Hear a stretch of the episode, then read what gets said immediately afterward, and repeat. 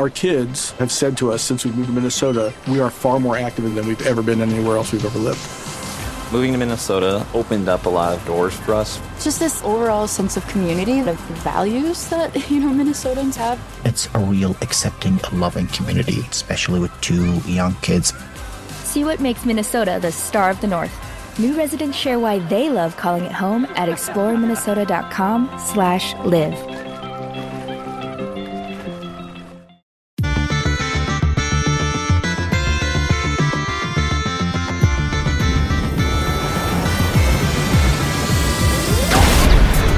Hello and welcome to the EDH Recast. My name is Joey Schultz and I'm joined, as always, by my fantastic co-hosts. Up first, he doesn't have to be blocked by two or more creatures, but I still think he's a menace. It's Matt Morgan. So I know it's all fun and games to make fun of gas prices lately, but have you seen the price on chimneys lately? They are literally through the roof.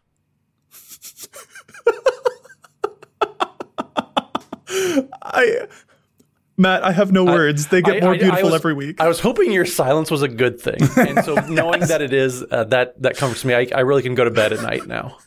Are, are are you going to go from you know the usual MTG mantra of buy singles to buy shingles? Since you're talking about We we could do that. Uh, hopefully, you don't get shingles though, because that is unfortunate. Good point. Now that's a that's a mental image I'm going to get out of my brain. So let's move on. Up next, he has hexproof. He just doesn't know it because he hasn't been attacked by a wizard trying to point spells at him yet. It's Dana Roach. Um, what's a librarian's least favorite sport? Uh, I used to work in a library, so I would love to know your take. Uh, I I would guess it's tennis, just because of all the racket. Come on, Joey, did you love did you love that joke? I, I I'm a fan. I thought, I Um, thought it was I, thought it was I- ace. It felt funny when I served it up, but I wasn't sure if you were going to be able to volley it back to me or not. I mean, ah! I love that joke. Hey. I thought like I set it up well. Wow. I do we have to talk about magic cards? Can we just talk about dad jokes for a while? Because this is the best intro we've had in a while. I think we're serving some pretty good gems here. Yeah, I mean they landed inside no- the it's no baseline for joke. sure. Yeah, it's no joke of Vitch. Uh, what? Okay. Oh, now, now we're getting to names. now, now, I think we're stretching a little too far. Now, I think we do need to talk about some magic cards, and I think I also need to finish my intro. Anyway, this is the EDH Recast. I, I think we're also possibly a, a, a dad joke factory, but anyway, EDH Rec is the best deck building resource on the web for the Commander format. We compile data from deck lists all over the internet to provide helpful recommendations for new Commander decks, and here on the podcast, allegedly, what we like to do is give all of that data a little more context. Dana, do you mind telling us what it is that we're talking about in this week's episode? We are talking about shoring up your deck's weaknesses. That we are not serving up, Matt. I can hear your dad jokes. They're at the ready.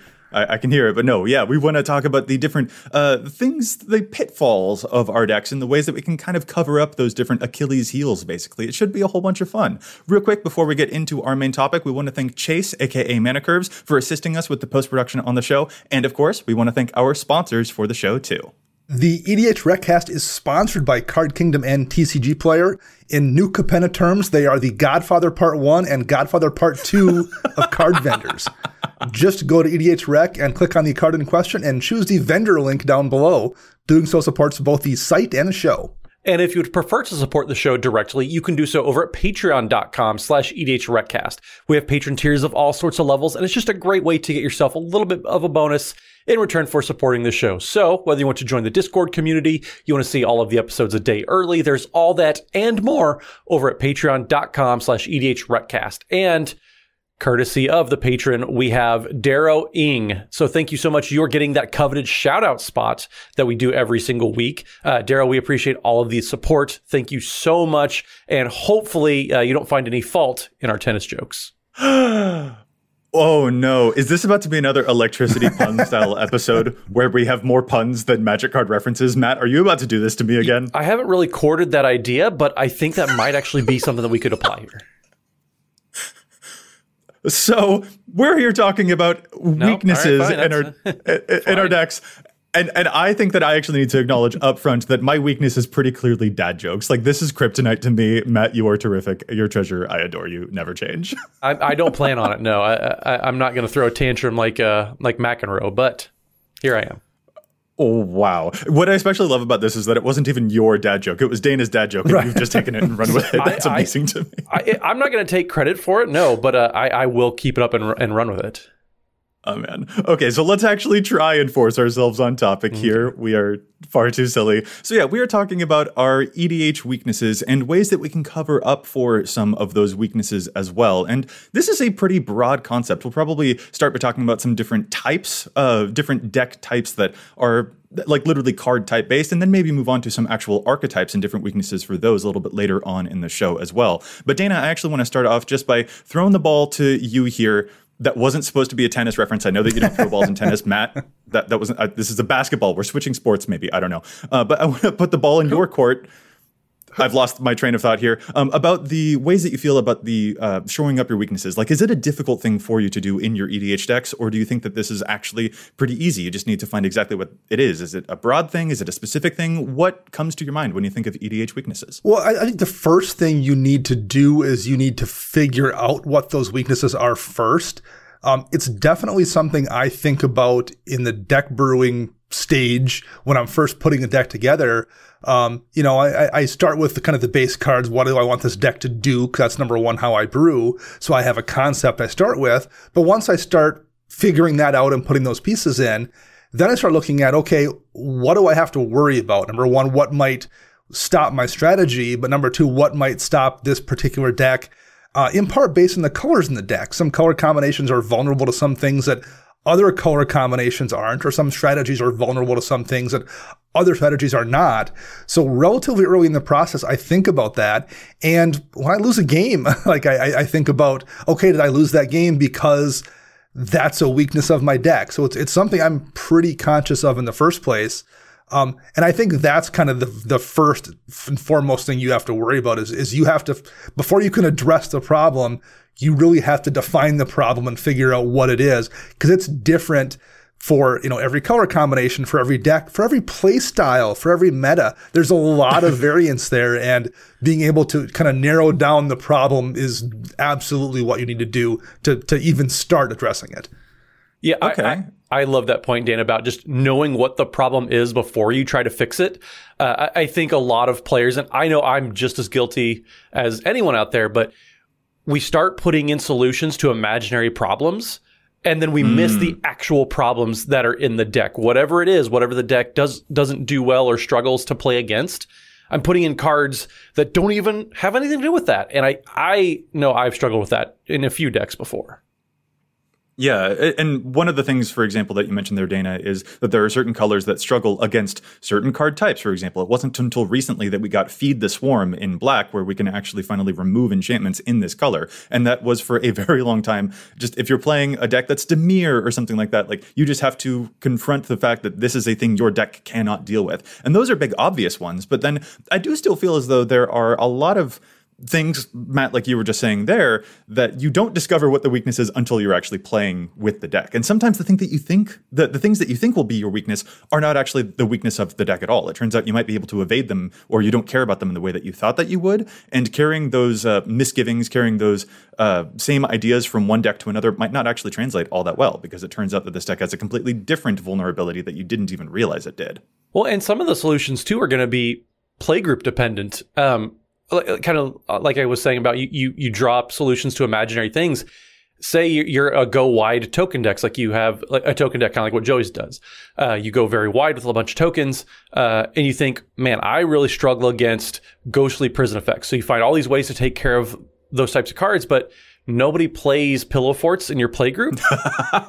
yeah. Th- then you find yourself trying to, like I said, answering these things that don't, they're, they're not going to be a problem. So uh, if you don't know what the actual problem is, like Dana pointed out, then you don't, it doesn't, it's not going to help you when you're trying to find those solutions. Well, and part of that too is is figuring out what sacrifices you're maybe willing to make that address to address that problem. Joey, Joey mentioned Feed the Swarm, which is a card I'm running in a ton of black decks now, particularly ones that don't have access to say green or white.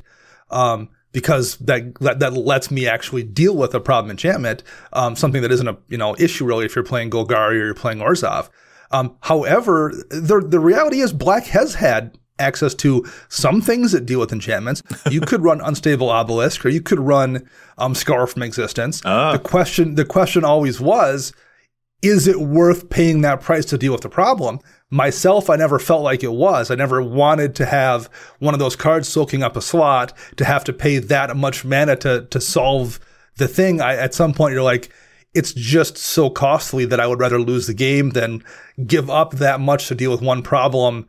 And the cost I'm paying is maybe going to lose me the game anyway at that point. Whereas Feed the Swarm has has kind of landed in that sweet spot where it's not a great card. It's sorcery speed, three mana is not nothing, but it's enough that you're willing to pay it to de- have the ability to deal with enchantments in black. So like figuring out that push and pull and finding out whether a card is worth paying the price to solve the problem is hmm. also part of that evaluation. Yeah, say, I struggle with the whole like scour from existence or an unstable obelisk argument applies because I mean that's why people said like Iona's not a problem card, and we know Iona was a very big problem Yeah, card. sure, so yeah. um, I, I I think Feed the Swarm is such a huge help for black decks. Yes, you technically did have answers, but I don't think they were ever worth running, like you kind of pointed out. Well, but that's right. They weren't. So like you've, you as a person making the evaluation have determined that wasn't worth it, but this is. Um, Yes. Right. a- a- And you're kind of doing a lot of that here. You're like, cause there are answers to a lot of things. So the question becomes, is the answer worth what it costs to have it in my deck? Yes. And I want to clarify real quick on the Iona point there. I don't think that it was like an oppressively powerful or even, excuse me, it wasn't oppressively popular. It wasn't like a problem in that sense. It's a problem in the sense of like, I play this card and then someone at the table doesn't get to have fun for the rest of the game. Yes. And like, that is a social thing that is a, a lot more like, it's not like we had like, oh, these numbers prove, like, that's not our attitude here. But Scour, of, uh, uh, Scour from Existence is not a realistic answer to that perceived problem of someone doesn't get to play magic. Like, yeah, anyway, I just wanted to clarify that point. But the Scour from Existence point is also important to me because it highlights a fact that some commanders can actually pay those costs a lot easier than others. We were talking about how Black didn't have answers to enchantments, but that also is generally true of most Grixis colors. And if you were playing an Mizzix of the Izmagnus deck, well, a Scour from Existence actually is probably right up your alley because it's nearly free for Mizzix to play because all of the experience counters that your deck has amassed will reduce the generic costs of the spells that you cast. So Scour from Existence is like a free spell to cast in that deck, basically. So even though there are some of these broad categories, the answers are going to get more and more nuanced as you get to more and more specific examples. And that is a really big thing for us to keep in mind. Yeah, I mean, since we're discussing Feed the Swarm and we're discussing things that hit, enchantments, I guess, I mean, that's maybe a logical place to begin talking about this. Um, enchantments are a thing. You mentioned Grixis colors can't deal with them. That is a if, if if I'm building a deck that's Rakdos or I'm building a deck that's Grixis or mono black or mono red, I have to go into that that brewing phase, or at least or, or at least leave the brewing phase, knowing that okay, enchantments are going to be a problem for me. Not just an enchantress deck, that's going to be a huge problem, but an enchantment, it, like enchantments in general. Someone is playing tokens and drop a doubling season, that's going to be an issue. Or they're, or they're playing, you know, planeswalkers and drop a doubling season. So do do I have a plan for for solving that? I, I think about that in in in try to bake that into the deck very early on because that's something at some point I'm going to have to deal with in that deck. And I think that's kind of why Chaos Warp is so good in mono red decks, in in Rakdos decks, because not only is it the best answer, but oftentimes it's the only answer for a lot of different card types. Uh, and, and not even just you have to get rid of every single enchantment out there, but I can't remember the last time that I've played a game where at least one enchantment wasn't massively powerful and, and made a huge impact on the game in every single game. So having those types of answers just kind of built in, no matter what, um, that's never really going to be a thing that you sets you back too far because chances are you're going to need it for some situation in, in, in any every single game. Well, to, to use Chaos Warp for the example, I've heard people say, "Oh, Chaos Warp, I, I I hit something and they flip something worse." I'm like, that's not a Chaos Warp problem. That's you choosing the wrong thing to Chaos Warp. Why did you choose Oh. something to hit with a Chaos Warp when there was something Oh. worse that could possibly be flipped? Like you're just picking poor targets. That that's a friend problem for them putting in the Avenger of Zendikar. Right, into maybe, their yeah. There yeah. it is. Yeah. Wow, Da- Dana with the, the the the scintillating hot takes over here.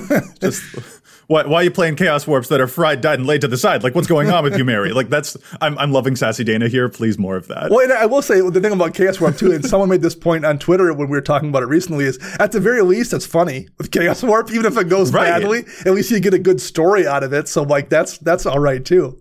Chaos Warp does lead to a lot of stories. Yes.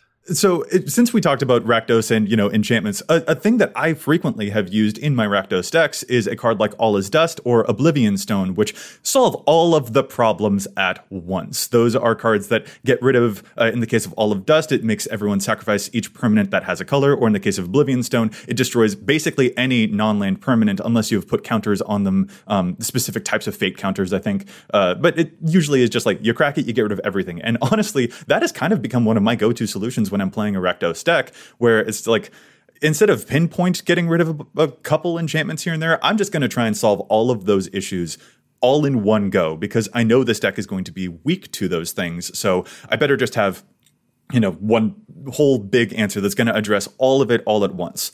But that has recently kind of become a thing that shoots me in the foot a little bit, specifically in my Karazikar the Eye Tyrant deck. My Karazikar deck has a very weird relationship with board states because I want people to have a lot of creatures in play so that they can attack each other and then Karazikar will let me draw cards. I want people to have a lot of creatures in play that I can goad to force my opponents to hit each other instead of hitting me. Like that is part of that deck's entire game plan. And then when I look at those usual solutions that I would have to an enchantment, like an All Is Dust, well, I don't necessarily want to actually play those because they are counter to the fact that I want the board to be big. I want a large board that I can cast a mob rule into and gain control of all of the creatures. So sometimes the answers that you have kind of also conflict with each other too, which is very interesting to me. Yeah, I mean it's it's a very dex. That's an example something that, that's very color and deck centric. The Oblivion Stone answer or the Nevinyrral's Disk answer is probably not one you ever really consider if you're building, say, a Selesnya deck. Because you have ways to solve those problems. You don't have to kind of use the nuclear option to get out of um, a situation where there's like just two or three bad enchantments on board. You probably have a, a scalpel versus a sledgehammer to, to deal with that. um, and you know, you have to be creative sometimes too. If you're playing red, well, we now have Liquimetal Torque or something where you can turn that thing into an artifact and then blow it up. Uh, you know, Liquimetal Coating isn't quite as versatile because it doesn't tap for mana, but that's an option that I've ran in red decks in the past too, where I'm like, I can't deal with enchantments. I know that this meta sees a lot of them. I, I, I ran liquid metal coating in the past and, and I definitely run torque a lot now. And I'm very conscious of torque in decks that don't have green and don't have white because that's a get a jail free card sometimes. Oh heck, I'm playing Liquimetal Torque in decks that do have green and do have white because those colors are also good at getting rid it's still useful. Yeah, for sure. Yeah. Uh, do, does this deck contain Reclamation Sage? It can destroy artifacts. Cool. Liquimetal Torque is going to be one of my ra- my mana rocks. It can solve anything now, not just artifacts and enchantments. I'll turn any creature into an. ar- I'll turn a planeswalker into an artifact. I love that thing. And actually, I I think I'd be remiss not to mention this. Sometimes, if your deck can't answer enchantments, you don't try to play the enchantment, you try to play the player who controls that enchantment. I was just recently on an episode of the Command Zone's Extra Turns with our co editor, Chase, aka Mana Curve, shout out. Uh, and, and it was so much fun to play with Lady Danger and Craig Blanchett. And I'm not going to spoil anything. You should definitely go watch the episode. It's fantastic. Um, but I am in colors in, in that game that can't do a lot to enchantments. So I tried a different angle entirely. And that was to try and get into the good graces of the player who controls enchantments so that they might focus their attention elsewhere. And maybe that leaves an opening. And again, I'm not going to spoil anything about whether and how that strategy worked out. But the point is that sometimes there are different tactics available to you beyond just your colors. Um, you play the player, not their board. And this is a tactic that could potentially pay off for you if your deck can't do anything against, you know, enchantments. Well, and, and really, you know, artifacts are kind of the twin to this. They're, they're, they're the, they often get lumped in with enchantments as well. And, and it's very similar there. A lot of things can't deal with artifacts. Um, it's maybe not as bad as enchantments, but that's something I think about as well when I'm when I'm brewing that deck up, or, or after I've lost to an artifact deck. I'm like, okay, is there anything I can do with the situation so next time I'm faced with that, I at least have one answer in my deck. In in, in some situations you don't, but sometimes you're like, I just should have a Vandal Blast in this deck. Why am I not running it? Maybe I need to have I need to have that kind of artifact nuclear option here to to solve that problem. Um, or, or again, the, the Liquimetal Torque is going to let you um, turn something into an artifact. If you have answers already, it's going to let you then make that answer more versatile. So I guess my question then, so we've talked about like how, if if your deck is weak to artifacts, what if you're playing that artifact deck and like you have those weaknesses? What I, there's a lot of artifact hate out there. There's Vandal Blast. Like nearly every color has some way, or nearly every deck even has ways to take care of artifacts. How, if you're the ancient or if you're the artifact player, how are you guys navigating that situation of okay, I know that if any board wipe comes out, I'm hosed how do you guys kind of build those into and recover from those weaknesses when they pop up? For me, in the case of artifacts, the answer is the burgeoning amount of recursion we keep getting in sets to set. Like, and I love seeing those. There's that new Brilliant Restoration card, for example, that helps you bring all of those uh, artifacts and enchantments from your graveyard right back into play. It's like seven mana and it costs four white pips, so that's a lot. But at the same time, I'm willing to take that risk because I want the like a single bane of progress is going to ruin my day forever, and I will definitely struggle to get back into that game. So having an answer that brings everything right back against Sledgehammer rather than a scalpel, that means a lot to me. Or Scrap Mastery is another fantastic example of this. So I guess in that case, though, what my response to it is an acceptance that the thing will destroy the stuff. It's not me trying to prevent the things from dying in the first place. It's a solution if those things were destroyed. And that tends to be my take. Um, that's a good question, though, Matt. Like, now i guess you know letting dana answer the question dana do you also have that like acknowledge that it did happen and then bring it all back? Or are you more of the prevent it from ever happening in the first place kind of guy? It, it depends on the situation. It depends how the deck plays. I mean it, it's it, there isn't a hard and fast answer i don't think. Um, you know i have an azorius equipment deck. Um, Sevinne's Reclamation is a solid card, but it's in that deck in particular because it's an equipment deck. Hmm. And most of my equipment, I, I, think in that particular deck of the like 16 or 17 pieces of equipment in it, basically everything but Batterskull is recurable with Sevinne's Reclamation. and that's something I've paid attention to. And that's one of the reasons I'm running that card in that deck. I'm like, oh, it's going to get past any, it's going to get back any artifact I need or any of my, my equipment that I need. Um, and I can use it a second time then because it has flashback. So having, that's a card I'm very conscious of as a way to deal with somebody taking out what my main strategy is in that particular deck. I, am very conscious of the fact that in that deck, Teferi's Protection saves my equipment as well as my creatures, whereas something like Ghostway or Eerie Interlude that only protects creatures is less useful to dodge things in that deck because it's not a really creature heavy deck. Whereas there are some decks I have with a ton of creatures where I would, you know, be willing to protect the creatures with like a blink effect. So it's just the kind of thing you have to, I think, tweak and pay attention to based on just what your deck strengths and weaknesses are, what your colors are. There's a lot of push and pull there. Replenish kind of effects that, like you mentioned, Joey, to bring back all your enchantments. Once upon a time, it was replenish. Now we have multiple different things mm-hmm. that maybe aren't as buffed as replenish is, but like there are ways. More expensive. To, right. There, there are ways to recur those things without having to pay $75 too. Um, so there's a lot more options there now, I think, for people to to find the solution that best suits their personal playstyle, maybe. I, I really like that point, Dana, about you know open the vaults or uh, uh, what was the other one? Or uh, Resurgent Belief, the one that we just got back with uh, uh, Modern Horizons again. Yeah, those cards all like okay. White doesn't draw cards very well, but they do recur things very, very well. Yes. White decks, I, I think, at least have that in their strengths category. So I like being able to recur a lot of different types of permanents. Uh, that's one thing, at least, you know, if a board wipe happens, or Joey, I'm, I'm drawing a blank right now. Uh, what was the card from Crimson Vow Commander that brings your creatures back that you just absolutely love? Oh, Storm of Souls. Storm of yes. Souls is amazing. I, there it is. Yes, and that one, that one, yeah. So six mana sorcery returns all of your creature cards from your graveyard to the battlefield, and each one of them is a one-one spirit with flying in addition to its other types. And then you get rid of that spell for good. That is a one-sided recursion effect.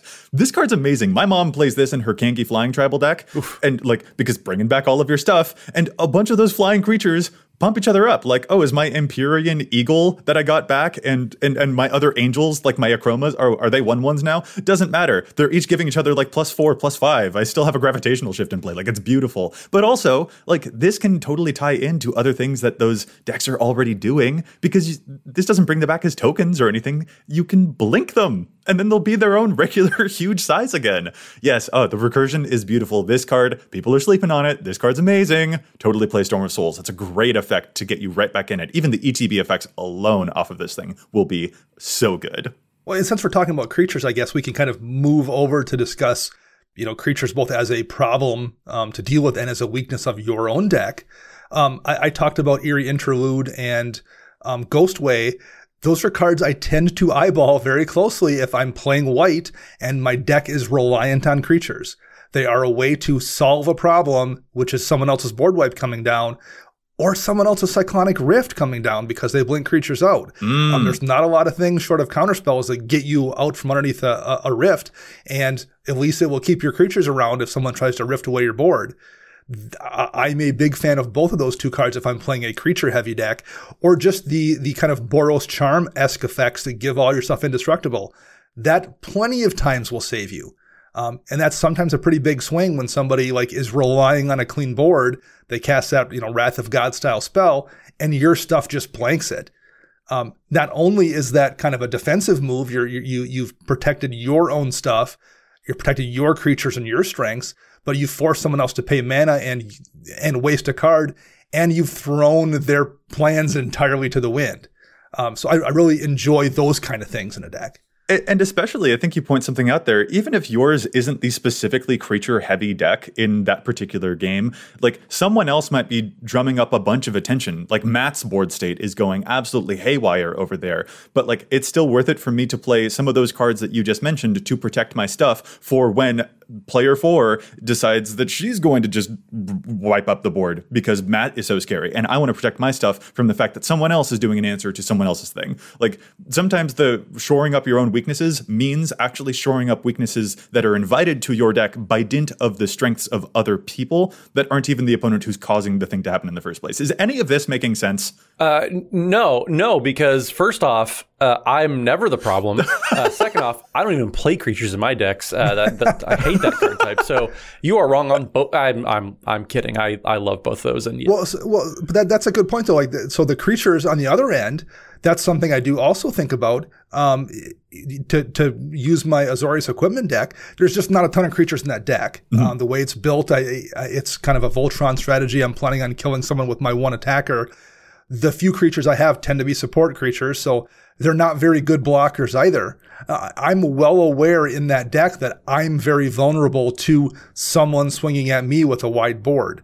Um, so that's something I, I, need to take into account. The ghostly prison kind of effects, your propaganda esque stuff, I'm much more likely to run in that style deck where I can't reliably have blockers to protect me from creatures. So mm-hmm. that's a situation where creatures are a weakness as well. And I take that into consideration when I'm brewing. How am I going to deal with someone else's swarm in a way that I maybe don't worry about in a deck that has 24, 26 creatures in it where I'm going to probably reliably have blockers that that right there is a huge thing for me. And i actually want to use this as an opportunity to circle back to something that matt said earlier. But yeah like if you are playing a creature heavy deck you don't need to play one of those ghostly prison effects to prevent people from attacking you with a bunch of creatures. You have a lot more blockers. And yet this is a a, a thing that we definitely do see players doing from from time to time. It's not that ghostly prison's a bad card but it isn't necessarily the number one thing that could be shoring up the actual weaknesses of a deck that contains a lot of creatures. Your actual weaknesses might not be other people attacking you with a bunch of creatures. If you've got a big board, especially if they have vigilance or can block multiple creatures or something like that, like and if they're big creatures that you've been making, your weakness looks different. But Ghostly Prison is so effective in so many other types of strategies that it can be very tempting to play it across all of the decks that you're playing, even though those strategies do have different weaknesses to shore up. And so, kind of circling back around to something that you had brought up earlier, Matt, this is a question that I hope I'm going to word well, but there are cards that come to my mind about creature based decks, specifically fogs. Fogs can be one of the absolute biggest weaknesses of any creature based deck, any creature deck that uses combat as its primary win condition. If someone is playing a bunch of those cards like an Ink Shield or Teferi's Protection to save their own life total, or even just outright the card Fog to prevent all of the damage, like those can be totally devastating to you as an aggro or a creature based player because if they have the an infinite supply of fogs, for example, like a constant mists that they can continually use over and over and over again, how does your deck ever win? Well, it turns out there are solutions to that. And one of the solutions is a card like Grand Abolisher or Conqueror's Flail, which prevent your opponents from being able to cast spells on your turn. Those are super effective at making sure that fogs never come your way.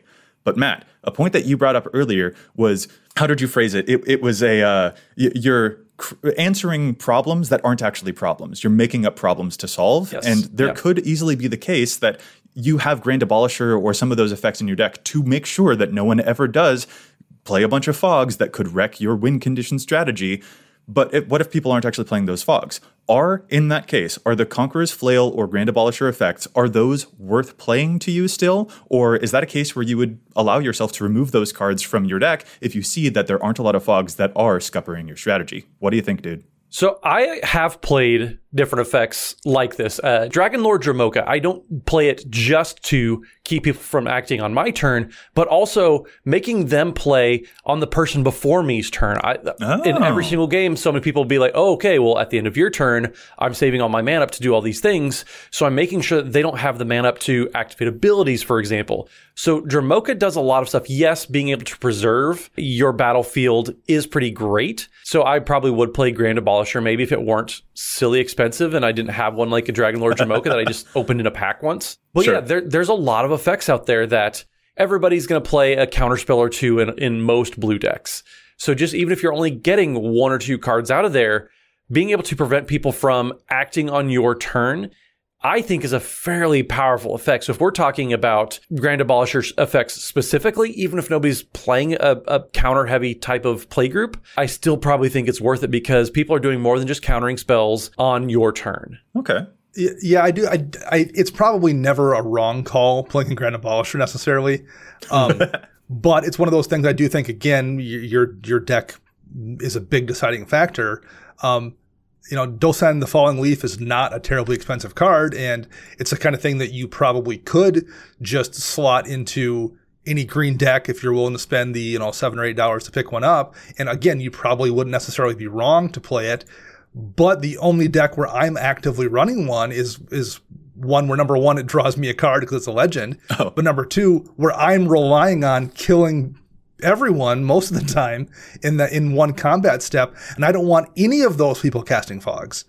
Um, so despite the fact that I have a couple other green decks, none of the other ones are running it because I can occasionally eat a fog and not worry about it. I do not want to eat a fog in that Reki deck when I've just alpha d- taking an alpha swing at everybody and putting put half of my library on the field. Mm-hmm. It's not a risk I can take in that deck. So that deck does run that card, so I can prevent that from happening.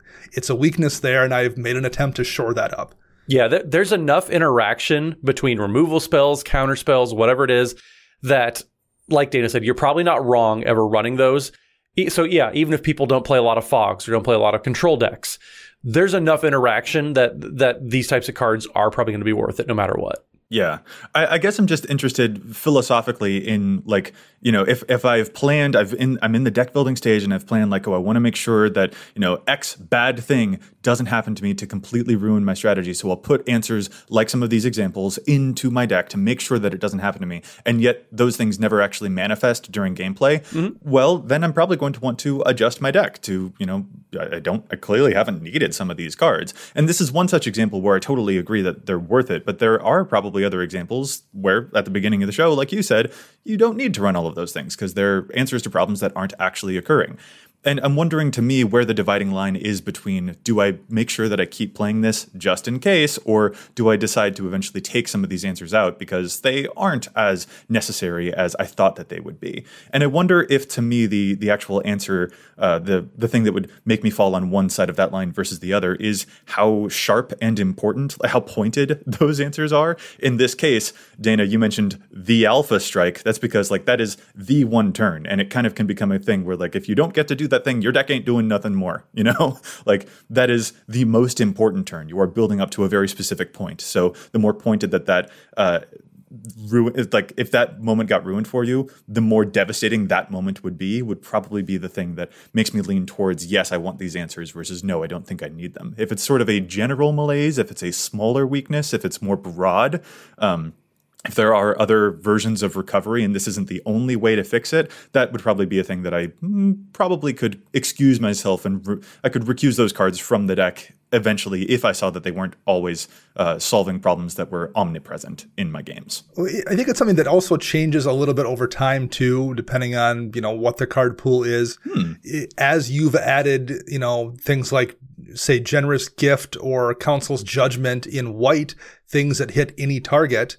Um, m- maybe you can afford to be a little bit more general too, because you have a few answers that hit multiple things and makes it a little bit easier to have more answers versus I, I remember once upon a time when I first started playing Commander, so we're talking back, you know, return to Ravnica-ish era. Um, Planeswalkers were relatively new at that point in time, and very few cards interacted with them. So uh, I intentionally ran things like like Pithing Needle in decks because I didn't always have answers for planeswalkers. There were situations where someone would drop a planeswalker, and if I didn't have a flying creature out, I'm like, oh, I have no way to punch through and deal damage to that planeswalker, and in three turns it might ult on me unless I get really, really lucky. Um, today, number one, there's enough cards that just say planeswalker. Or, or we have the jet, you know, unless you actually hit hit it once. I think Hero's Downfall was the first big one that we got in Theros that that people really ran specifically for that purpose because it killed a creature or a planeswalker. But we've gotten the generous gifts and the council's judgments, and in addition, as a deck builder, maybe you just run more flyers and just run more things that can poke through too. So as time has changed, that's something that uh, planeswalkers in particular. Um, I, I do still think about it as one thing I pay attention to when I build my decks, but um, there's more answers to that particular problem than maybe there once were. Hmm. That's really that that is really interesting. That is a- an especially good lesson is that you'll never have an answer forever. Like all of these things will change as the seasons do. Um, so that is also, I think, a really good lesson for us to leave off on for now as we move into another portion of the show. Because I just realized we've been going a little bit long. This is a really fun conversation. But guys, I do want to get to challenge the stats because it is a really fun thing to do here on this show. So let's put the uh, answers aside for now and let's challenge those statistics. There are so many pieces of data here on EDH Rec, but we don't always agree with them. Sometimes I think the cards see too much or too little play. So we love challenging those statistics. And Matt, how about you start us off this week? What's your challenge? So I would love to launch us into this next segment. So I will do that right here. uh, so my challenge this week is actually going to be for one, for one of the most popular Enchantress commanders of all time already, and that is going to be Sythis Harvest Hand decks. So Sythis is a green and a white for a legendary enchantment creature. Uh, it's a one-two, and whenever you cast an enchantment spell, you gain one life and you draw a card. So one note that I've noticed about actually from Dana's decks, where he plays a lot of wild growth type of effects and all these enchantments that uh, you enchant a land, and then whenever those lands are tapped, you generate extra mana. those types of effects are great, and if you look at Sythis' average lists, they're running a fair amount, not a ton, but they could be certainly playing more. Uh, but that's why I want to challenge Cultivate. I'm not going to tell you to play more of it. I'm going to tell you to play less of it. what am I doing saying Cultivate shouldn't be in as many decks? Well, Cultivate, we, we talk about how ramp sometimes in the later stages of the game can be dead draws. And at least with a lot of the ramp that you want to be playing in Sythis decks, any of these types of cards that are enchantments that can trip you out with Sith- Sythis' ability, those actually aren't going to be dead draws. So abundant growth, it turns into a draw spell later, so it's never truly dead. Whereas cultivate is still being played in over 23% of decks so far. And I think you just want to drop those completely. So whether you're playing rampant growth or any of those other ramp spells that are grabbing lands, I think you want to be playing these enchantments that are going to enchant your lands and be powering them up as your ramp because they're never truly dead. Plus, that does make Arbor Elf a very, very powerful card, though. Uh, that's only be play- being played in 20% of Sythis decks. And if you have lands that are tapping for three or four mana, that's just great because Arbor Elf then makes four mana again, too. If you're playing Sythis decks, I'm going to recommend that you take out Cultivate. I'm sorry, I know this seems like some blasphemous nonsense coming from me saying don't play Cultivate, but in Sythis Harvest Hand decks specifically, I do think Cultivate and land to ramp spells are going to be a little overrated when you could be playing cards that are just going to draw you extra cards. Because again, Sythis is only two mana. That's very cheap. It's easy to get on the battlefield. Oh, yeah. You get that engine online right away. And I just think that you want to be switching up your mana ramp. I, it's, it's kind of funny, isn't it? That a few weeks ago I was telling people you need to be playing less artifacts for your mana ramp in Omnath decks, and I have another deck now where I'm saying don't play that mana ramp, play enchantments instead. So welcome to 2022, folks. No, yeah, I cultivate is a card that I also think is overplayed in Meren of Clan Nel Toth, for example. Like, I don't want this effect on a spell. I want this effect on a creature that I can manipulate with my aristocracy sacrificey goodness. And the same is totally true for an enchantress deck. Why play a spell that isn't going to draw you any cards when you could play enchantment ramp that will draw you plenty of cards? So yeah, I'm definitely on board with that challenge, Matt. Um, I I think that it's an enchanting challenge. Oh, Aha. I feel seen right now. I feel so seen. Aha. To go back to the tennis puns, I did not net any positive points with Matt there. I think we just need to move on. Okay, okay, I'll move on. I am trying too hard. All right, I'll move to my challenge here. Um, and my challenge comes to us from one of our listeners. This is from listener Quirky Turtle, who has a very fun challenge for the card Repudiate and Replicate. This is a split card with two very interesting sides. The first one is a double simic hybrid instant that counters target activated or triggered ability. I I love this the effect already. I will have a story to tell about it. The other half of the card is Replicate, which is a three mana simic sorcery that creates a token that is a copy of target creature you control.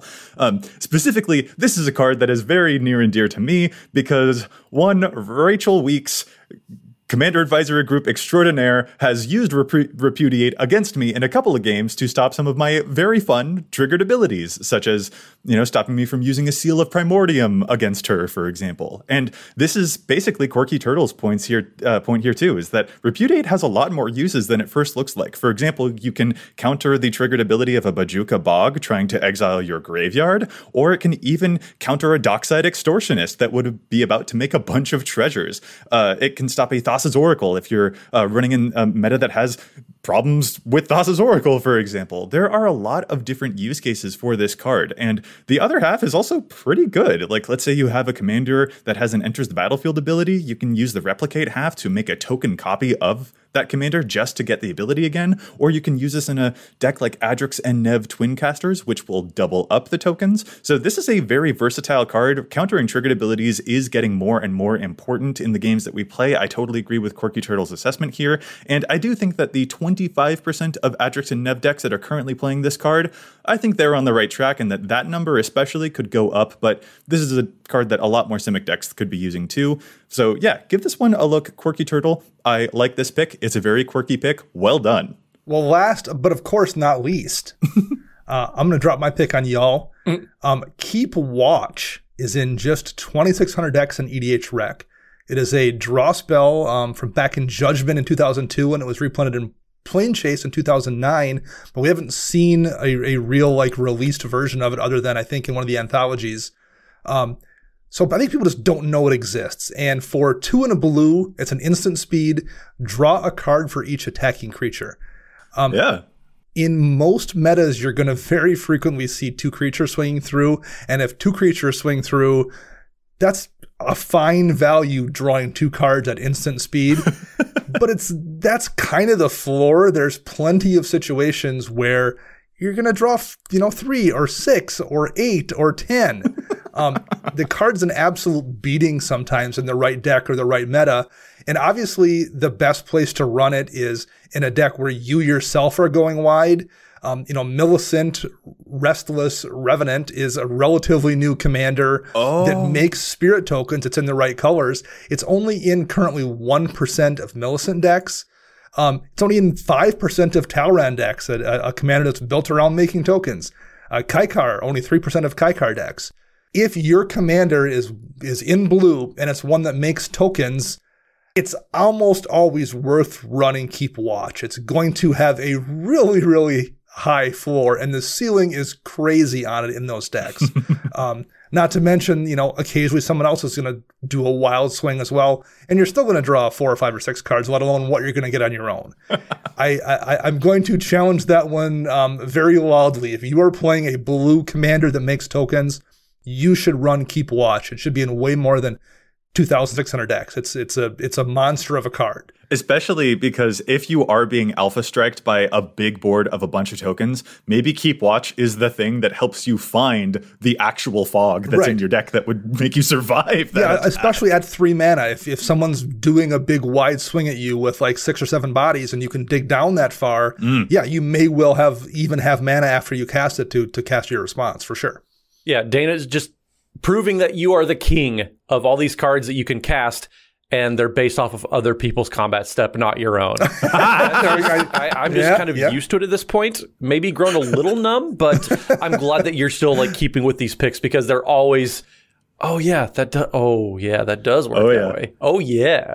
It's totally true, though. Dana has earned that reputation. He's the guy who will berserk the creature that Matt is attacking me with, or Tainted Strike the creature that Chase is attacking me with. So, so yeah, uh, Dana benefiting off of other. Why do I have the Karazikar deck? Dana, it seems like you should be the one who has the Karazikar deck. It seems like you like other people attacking each other. I, I always figure if you pay taxes on both sides of the road, you should get to use it. wow, this guy. Oh my lord, this Well, guy. there that is. Okay. There that is. All right. So moving back into uh, talking again about you know weaknesses and shoring things up, I, I actually specifically want to uh, kind of touch on a, a big thing for me that might be a weird way of phrasing what your weaknesses are. A lot of the stuff that we addressed in the first part of the show was us talking about when your weaknesses are kind of across the table from you. For example, there are card types that are difficult for you to address. But I think it's important for us to note that there are some archetypes out there, and I'm going to list Landfall as a very big example of this idea. There are some archetypes out there where the weakness is more likely found in the deck's construction. Um, specifically, one of the things, a, a drum that we've beat a lot in this podcast, um, think over the course of several episodes, we've said that landfall decks frequently are not playing enough lands. And uh, generally, I still think that that's true. I think one of the biggest weaknesses of a landfall deck is not having enough basics that you can fetch for th- to, to trigger all of those landfall cards, and especially trying to play too many cards with a landfall ability, and therefore you're only like you're running fewer than forty lands to try and make that stuff happen. So you are running out of gas just because of the way that the deck is constructed. So, Matt, you have a landfall deck. I guess I want to get your take on this. Like, how do you feel about that type of weakness and shoring things up when it is actually more self caused in a way? Well, yeah, I remember somebody sent me a list not too long ago, and they asked me for my feedback. They said, "Okay, well, here's my landfall deck. What do you think?" And I looked at it, they were playing 34 lands, and I said, "Okay, the very first thing that I'm going to tell you is add six lands." And, and the response that I got was, "But I can't do that because I need this, this, and this, this." And like, no, you you don't need all of those things. Find out the things that you want to be doing the most and cut down because you need hmm. fuel for all these things. If you're playing an aristocrat stick, for example, you need both your payoffs and your setup cards. Yeah. You need those things that are going to give you lots of things to sacrifice, but also you need a sacrifice outlet. So if you don't have that right ratio, you might be running out of one of those, which might be your most basic resource. With landfall decks, just luckily it's free to run more payoffs because they're just lands. You want those in your deck anyways. So yeah, if if you're if you're playing a landfall deck, people don't play 34 lands. Um, please and thank you and you're welcome. Matt with his impassioned plea over here, and like, I feel it. I totally feel it. This is uh, and, and it feels weird, but like it, it again, it, the the way that you described it there is like honing down. Like find the landfall decks feel to me like a, a an example of a deck archetype that is playing too many possible win conditions. But like, Yes. it, it- I don't know if you have a rampaging Baloths in play and an Omnath in play and a Phylath in play. Those are all beautiful landfall ability options, and you, I, I don't think you need all of them. Any one of them is going to generate such a big and vast army that playing all three of them in play at the same time, you're just asking for a board wipe. And and w- w- you s- just like one at a time is totally fine. You can just have the Omnath and play more lands, and you will make more five fives. Like just the Omnath would do in this case. So that is a, a place where slimming down, figuring out how you can find those ratios again, I think is really important. And this is a, a tougher thing to to examine. I think that these things kind of don't emerge until we play the decks more often and see that oh shoot. My you know my land searching cards are finding fewer and fewer lands because I am not playing enough basics because I'm trying to stuff a bunch of cool stuff into the deck. But no, there's not always room for it, and that's okay. Shoring up your weaknesses often involves a lot of introspection from the deck building process because sometimes your ratios are out of balance, and landfall's a really big example of of that exact problem. Well, and lands, I think in general, also kind of uh, are, are, something that we we think about not just landfall, but like dealing with lands as a problem as well. Um, I run, I tend to run two to three land removal lands in all of my decks. Mm. Um, you know, maybe you can get away with less, and, and, I am conscious of that. If I'm playing green, I'm like, okay, well, maybe I can get away with with two because I have Beast Within as removal spell. If I'm in white, same thing. I have I have Generous Gift, so like that hits a land as well. Um, so maybe I'll, I'll worry about a little bit less there, but I tend to always run two or three of those because I'm conscious of the fact that someone dropping on Cabal Coffers is going to win the game if you let them have a Cabal Coffers for a couple turns. Even like Nykthos um, can can blow out a game if the person has a good amount of permanents in play, let alone something like Gaea's Cradle um, or Serra's Sanctum in an Enchantress deck.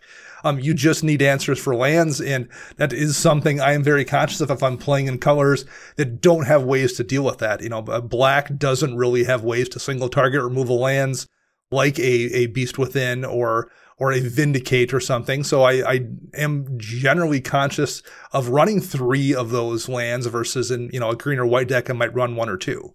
Well, and there actually is a big important point for me, since, you know, if we're talking about a mono black deck, playing those lands, yes, Dana, totally agree. That can stop someone else from having a really big bad land over there. But a weakness that I noticed in terms of lands in my mono black deck was playing too many of those uh, of those non-basic lands, and I wasn't playing enough swamps. So then, when I was trying to use Cabal Coffers for myself or Cabal Stronghold for myself, it was producing almost nothing at all because I had a bunch of non-basics that were messing that up. So it's a difficult ratio to find. Yeah. Yeah, watering down decks is is if I'd wager anybody who's been playing this format for any amount of time really has encountered a situation where they they got so fixated on solving problems that they water their deck down to the point where it's not doing what they originally intended. And I've I mentioned this on the podcast not too recently or not too long ago, I should say.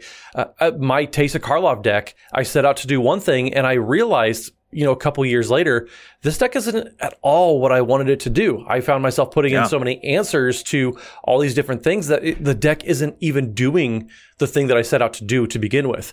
Uh, and yes, maybe with your landfall decks, you, you only have room for 34 lands because you want to be doing so many things.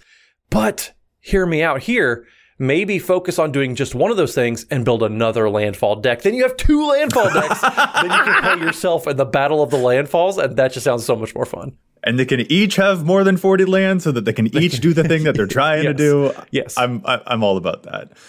And, and so flipping around here, like I think that is an example of a deck archetype that has an issue of potentially very easily accidentally running too many win conditions. And it doesn't actually need all that many of them. And you can isolate more of them and, and focus in on those, and that will be more rewarding for you. But there are a lot of deck archetypes where this is the exact opposite problem. For example, I think Enchantress can be one of those styles that struggles a bit with finding a good and proper win condition in an effective or timely manner. And maybe even Blink decks also fall into this as well, like a Brago King Eternal deck, for instance like these are decks that I think might have an issue of playing so many value engines, but uh, having like three win conditions in the deck or so. And so actually closing out the games in a timely fashion is difficult for them to do. These strike me as archetypes that actually struggle more with having enough win conditions in the deck because the value engines are so strong and you get so addicted to drawing all of those cards and doing all of those blinky things that you forget that, oh yeah, I actually need to close this thing out. How am I going to do that in a timely way so that my opponents don't have enough time to get back in the game and take the victory away from me? Well, and a strategy I would probably put into this category too is life gain decks. How do you weaponize all of this life that you're gaining? There's a there's a huge difference between not losing the game and winning the game. So yeah. how do you find that balance? But with life gain decks, sure you may not win the game, or you may not lose the game, I should say. But how do you turn around and then win the game? And it's just it's weird. But yes, you have Aetherflux Reservoir, but that's one card, and and you need to find more than one. Like, yes, you don't need you don't need ten win conditions on the battlefield at any given time, but making sure that you're able to get something out there to to actively win the game. You don't want to be the person with 40 counter spells in, in their mono blue deck, but you don't have any, any way to win. Yes, you prevent people from doing anything, but you don't actually win win yourself. I'd put life gain into this category that you were talking about, Dana or Joey, whoever you are. No, that, that that's yeah, that's a good point because you can have just too many answers to the point where to, where to, your, to your weaknesses to the point where you have made that a weakness to a degree. Um, and I guess the the next thought I would have on this too is maybe knowing when you have to just punt, you have to just resign yourself to this being a weakness I can't address.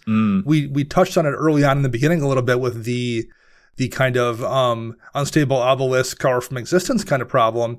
Um, sometimes you just have to say to yourself, okay, I, I can't deal with this thing. And rather than run bad solutions, I'm just going to occasionally lose games to it and, and, uh, and make sure I win games when I'm not dealing with that to kind of offset it.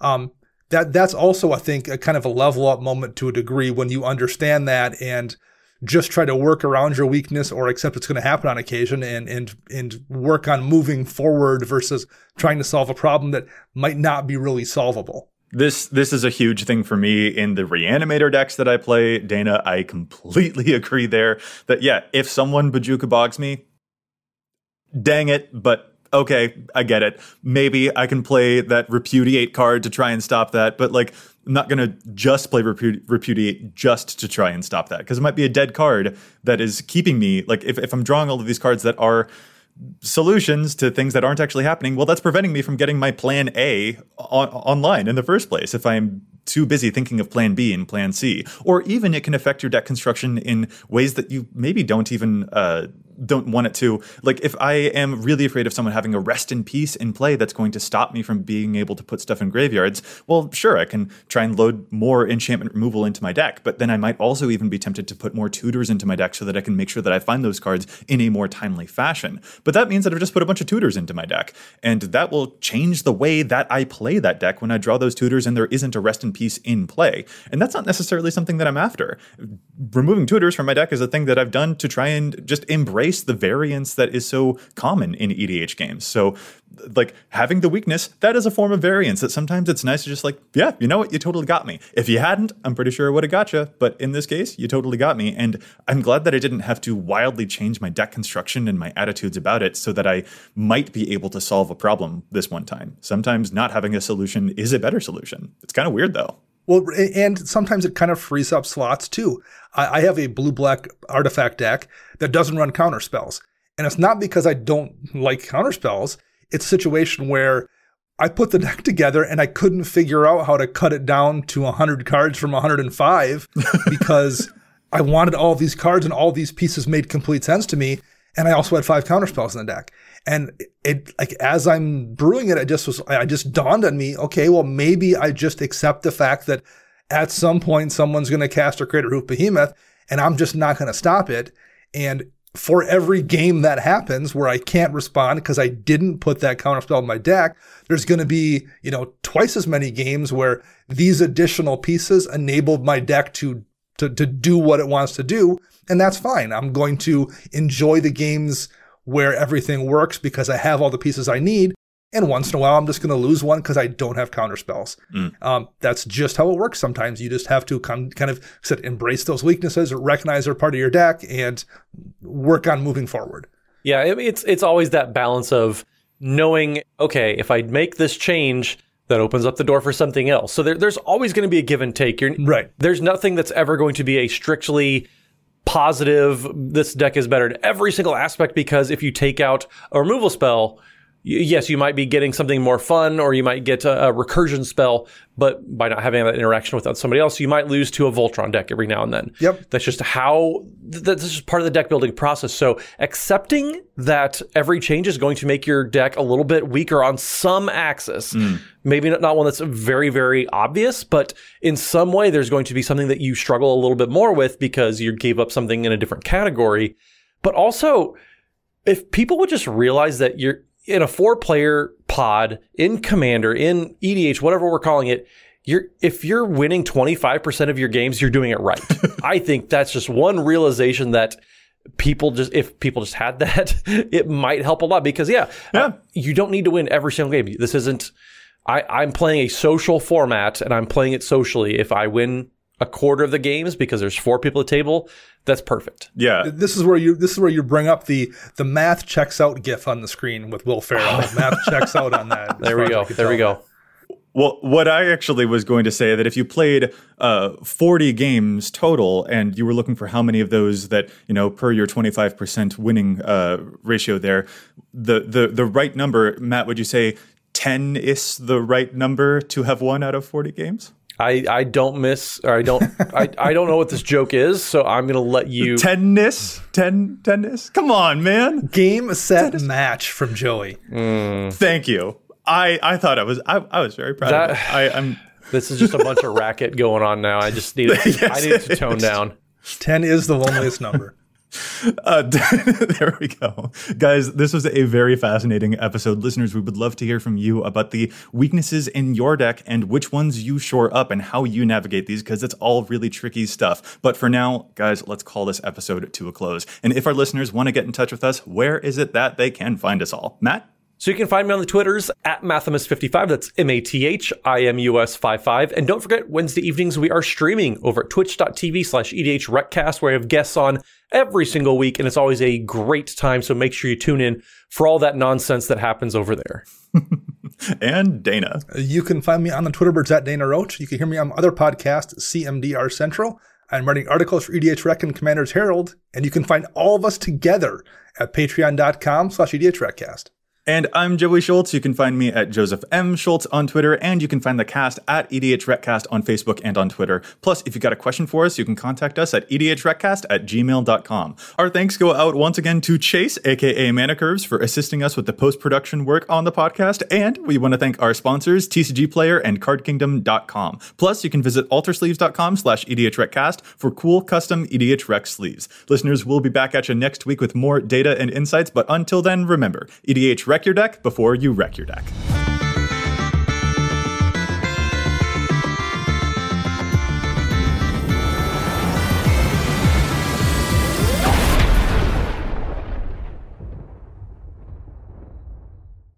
Our kids have said to us since we moved to Minnesota, we are far more active than we've ever been anywhere else we've ever lived. Moving to Minnesota opened up a lot of doors for us. Just this overall sense of community of values that, you know, Minnesotans have. It's a real accepting, loving community, especially with two young kids. See what makes Minnesota the star of the North. New residents share why they love calling it home at exploreminnesota.com slash live. Our kids have said to us since we moved to Minnesota, we are far more active than we've ever been anywhere else we've ever lived. Moving to Minnesota opened up a lot of doors for us. Just this overall sense of community of values that, you know, Minnesotans have. It's a real accepting, loving community, especially with two young kids.